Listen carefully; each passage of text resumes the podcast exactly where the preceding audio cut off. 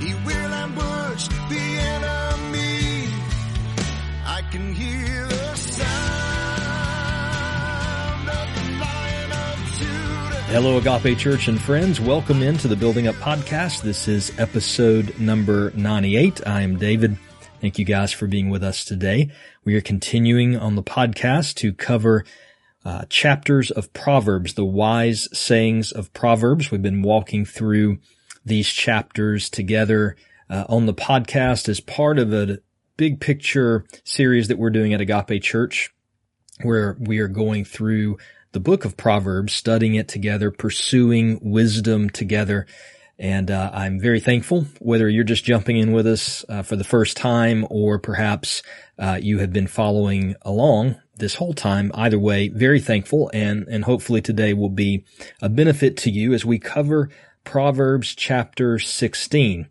And, and again, we are not going through every single proverb in these chapters. We're looking at some of the big picture themes and, uh, some of the, uh, kind of key proverbs that we find in each one of these chapters, although they are all good, all helpful.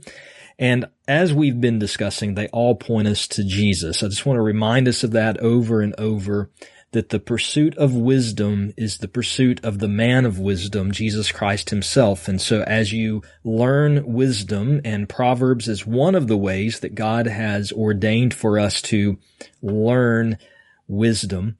Um, as we do that, we are learning how to be like Christ. So the wiser you and I become, the more we're becoming like Jesus.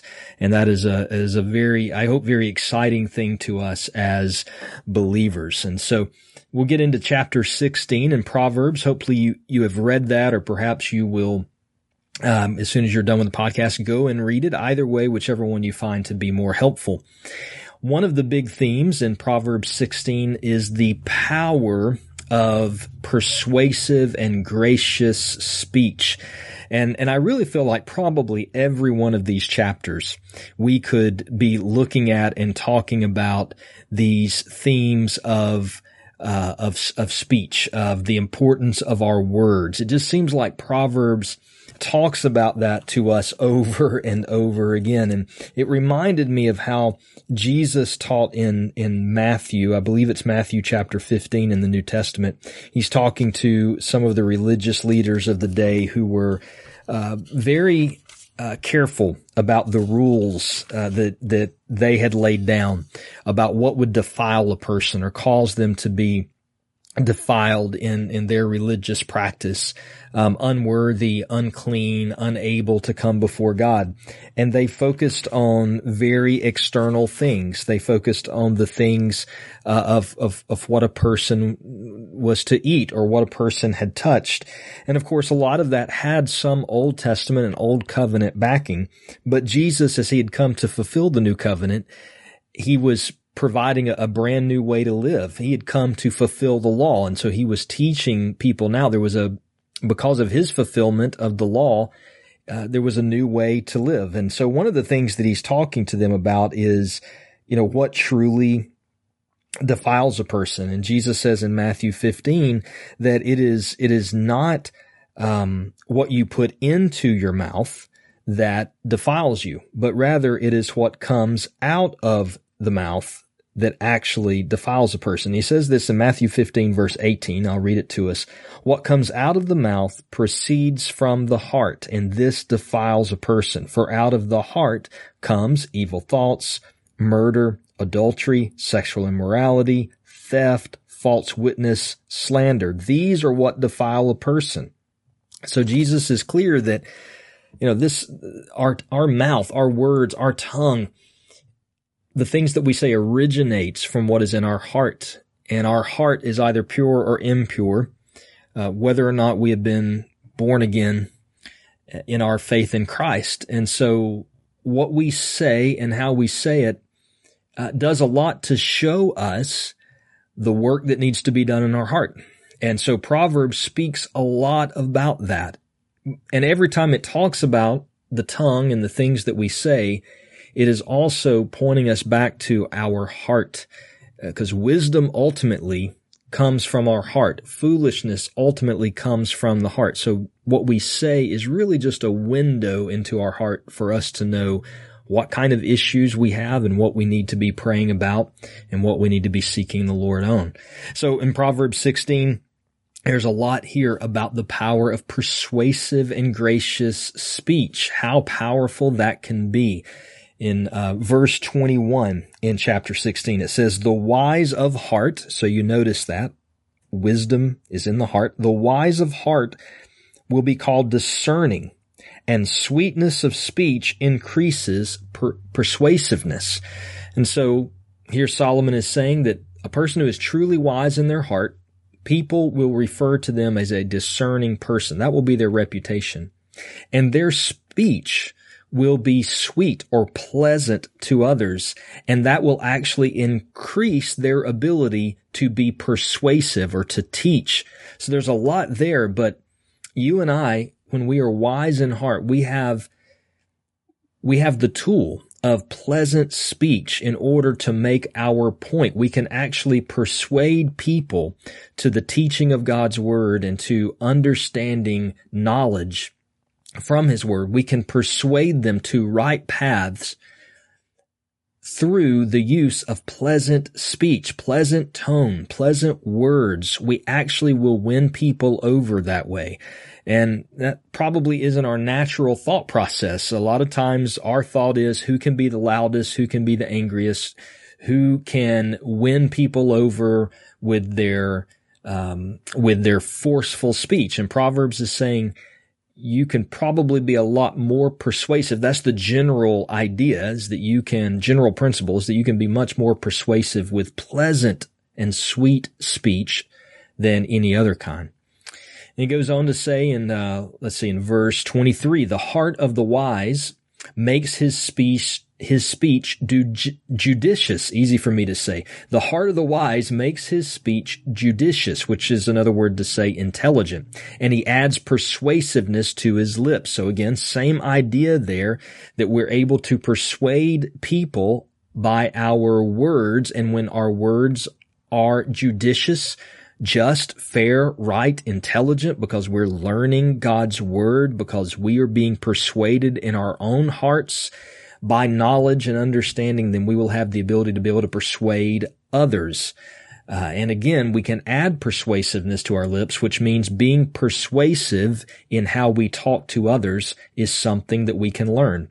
Verse 24, gracious words are like honeycomb, sweetness to the soul and health to the body. By the way, does anybody else think of honeycomb cereal when they hear that? That's where my mind goes. But gracious words are like honeycomb, sweetness to the soul and health to the body. So again, there we go. Pleasant, sweet, gracious words are helpful. They're good. They can give life to people. They are good for the body, good for the soul to both the person who gives them and the person who hears them. So we're, we're being pointed toward gracious, pleasant speech as a way of helping other people and persuading other people, not just toward our our opinion, but toward God's word and toward what is right. And then Proverbs 16 goes on to point out how, uh, a, in verse 27, a worthless man plots evil in his heart, and his speech is like a scorching fire. Verse 28, a dishonest man spreads strife, and a whisperer or a slanderer or a gossiper separates close friends. So there you see the opposite of being a person of persuasive and gracious speech, and that is that a person who is foolish in their heart, dishonest in their heart, they try to spread hatred, they try to separate close friends by slander and gossip. Their speech, rather than be being healing and helpful like honeycomb, it is like a scorching fire. So we want to add persuasiveness and intelligence to our speech by becoming people of wisdom, wise in our hearts, and who know how to speak in a way that is gracious and good, that will be helpful to people and uplifting to them, and persuade them toward God and toward His Word. And that's a big picture of Proverbs 16. And then probably the largest theme in Proverbs 16 deals with the plans of man compared to or in line with the sovereignty of God. The plans of man, the plans in a man's heart, compared to or in line with the sovereignty of God. This is all over chapter 16. Verse 1 says, The plans of the heart belong to a man, but the answer of the tongue is from the Lord. I think there's probably a couple of ways to look at that proverb, uh, if you would allow me to say that. Uh, one is that we can make a lot of plans. We can, we can think a lot of things that we want to do, but at the end of the day, the answer of whether or not we're going to be able to do those things actually comes from God. And I think there's other verses in chapter 16 that bears that out. Now, another way to think of that proverb, uh, which I also think would be in line with wisdom, is that we can really make a lot of plans of what we want to say, what we want to argue to somebody. But at the end of the day, for us to be able to put together a concise and persuasive argument uh, to be able to persuade someone that's actually a gift from God that is in line with the things that we just talked about, where wisdom is in our heart and God is giving us the gifts and the ability to actually be able to put our, our arguments, our plans into a thoughtful speech or a thoughtful sentence. That is a gift from God. And so we can ask God to help us um, to take the plans and the things that we're wanting to share with people and actually put them into good words that would be persuasive. I think you can look at that proverb in either one of those ways, honestly. Verse two says, all of the ways of man are pure in his own eyes, but the Lord weighs the spirit. That means that often you and I think that what we're doing is right, that our motives are good, that our plans are sufficient, Yet God weighs our spirit. He knows what's in a man. He knows whether or not we are genuine and sincere. And you can connect that with verse one that uh, we're making a lot of plans, but sometimes our plans may not be the right ones. We may not have the right motive. So the final answer comes from God who weighs the spirit. Proverbs continues, verse 16, excuse me, chapter 16, verse 3. So commit your work to the Lord and your plans will be established. So you put all of these together. We make a lot of plans in our heart, but it is only God who can give the decisive answer. We think we're right and our ways are pure, but it is God alone who weighs the spirit. So commit your work to the Lord. It actually means roll upon God, cast to him everything that you have to do. And if you will lay it all on him, that means that you will trust him, go to him, you will lay it before him and say, God, this is what I want to do. These are the plans that I'm making. God, I think that I'm, I'm good here. I think that my motives are pure. I think that my plans are solid, but God, I'm committing this to you. Will you show me the way to go? Will you show me if this is the right thing for me to be doing? And Proverbs says if you will do that, your plans will be established, which means ultimately they will prosper and they will be fulfilled because God will ensure that you're making the right plans when you ask Him. Over time, He will lead you, which is what verse 4 in chapter 16 tells us. God governs everything and He leads everything to its proper end. The actual proverb says, the Lord has made everything for its purpose, even the wicked for the day of trouble. What we're learning there is that God ultimately is governing everything and he is leading everything to its proper place and its proper purpose. And so you can trust God that if you will lay your plans before him, he will make sure they prosper if they're the right plans because he is guiding everything. Verse seven shows us the importance of this. When a man's ways please the Lord, he makes even his enemies to be at peace with him. That's a general principle. Of course, we know that these are not um, these are not uh, promises, as we've talked about. Proverbs are principles, but what we learn is that God is so sovereign. He is so good that when we commit our ways to the Lord, He He can work so that even our enemies will be at peace with us. And He goes on to say, let's see, we'll do a few more of these. Um, Verse 25, there's a way that seems right to man, but its end is the way to death. So that connects back to Proverbs 2. All the ways of a man, excuse me, Proverbs 16 2. All the ways of a man are pure in his own eyes. So we want to make sure we're laying things before the Lord always. Uh, verse 9, the heart of a man plans his way, but it's the Lord who establishes his steps. Same principle there. We plan what we'll do and where we'll go, but it is only God who can bring our plans together and make them fruitful. So let's cast our care on Him. And then verse 33, I love verse 33 in Proverbs chapter 16, and that is the lot is cast into the lap, but its every decision is from the Lord. So in this big picture of the plans of man and the sovereignty of God, we're being told, put your Put your plans before God. Put your spirit before God and he will establish what you're doing.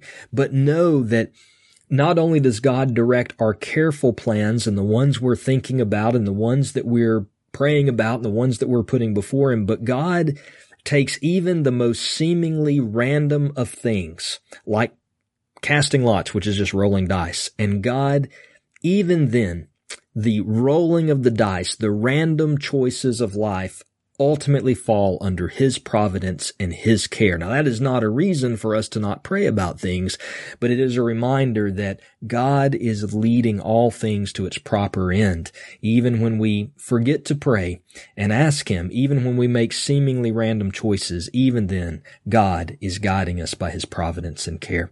So I hope that that has been helpful to us as we looked at chapter 16. Due to time, we're going to wrap it up, but if you have any questions, use the email in our outro, um, or if you have my number, give me a text. Would love to hear from you. Know that you're listening to these and talk about any questions you may have. Until next time, church, grace and peace to your family.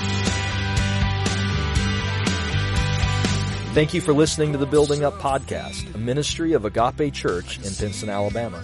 If you have a question about today's podcast or would like to suggest a topic for the future, please email us buildingup at agapepinson.com. To subscribe to this podcast, simply search for Building Up from Agape Church in your favorite podcast app.